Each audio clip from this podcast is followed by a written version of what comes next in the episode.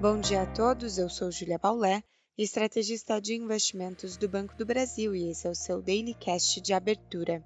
Hoje é segunda-feira, dia 24 de julho de 2023 e as bolsas globais operam mistas nessa manhã. Na Europa, as bolsas operam próximas à estabilidade à medida que dados de atividade medidos pelo PMI são divulgados. Os dados até então vieram fracos, com o número composto do setor industrial e de serviços caindo para campo contracionista na Alemanha e zona do euro.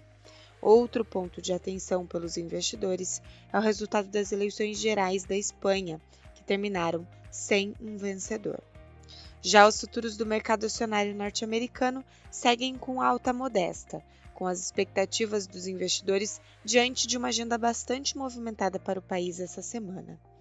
Na Ásia, as bolsas fecharam sem direção única, com destaque para a bolsa japonesa, favorecida pelo enfraquecimento do iene.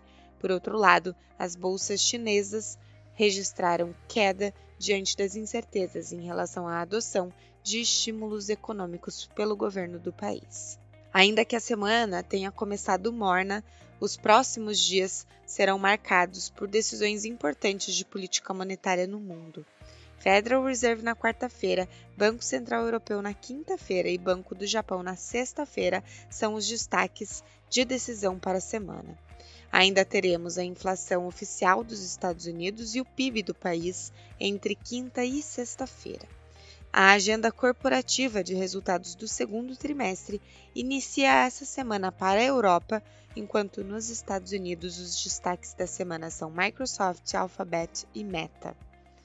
Portanto, a semana será muito importante para a calibragem das apostas macroeconômicas, inclusive a agenda brasileira conta apenas com destaque a divulgação do IPCA 15 de julho, indicando que o cenário no exterior deve ganhar peso no comportamento dos ativos domésticos. Entre balanços, destaque para Vale, Usiminas e Santander, além do relatório de produção da Petrobras. Falando de Brasil, na semana passada os ativos domésticos apresentaram movimentos modestos, exceto pela sexta-feira, em que o apetite a risco preponderou. O Ibovespa fechou a semana acima dos 120 mil pontos, aos 120.216 pontos, um avanço de 1,81% no dia e 12,13% na semana.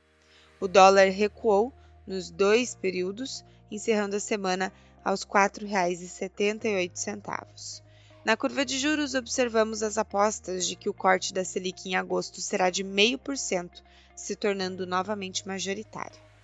Para hoje, o fôlego limitado vindo de fora pode afetar o apetite a risco local.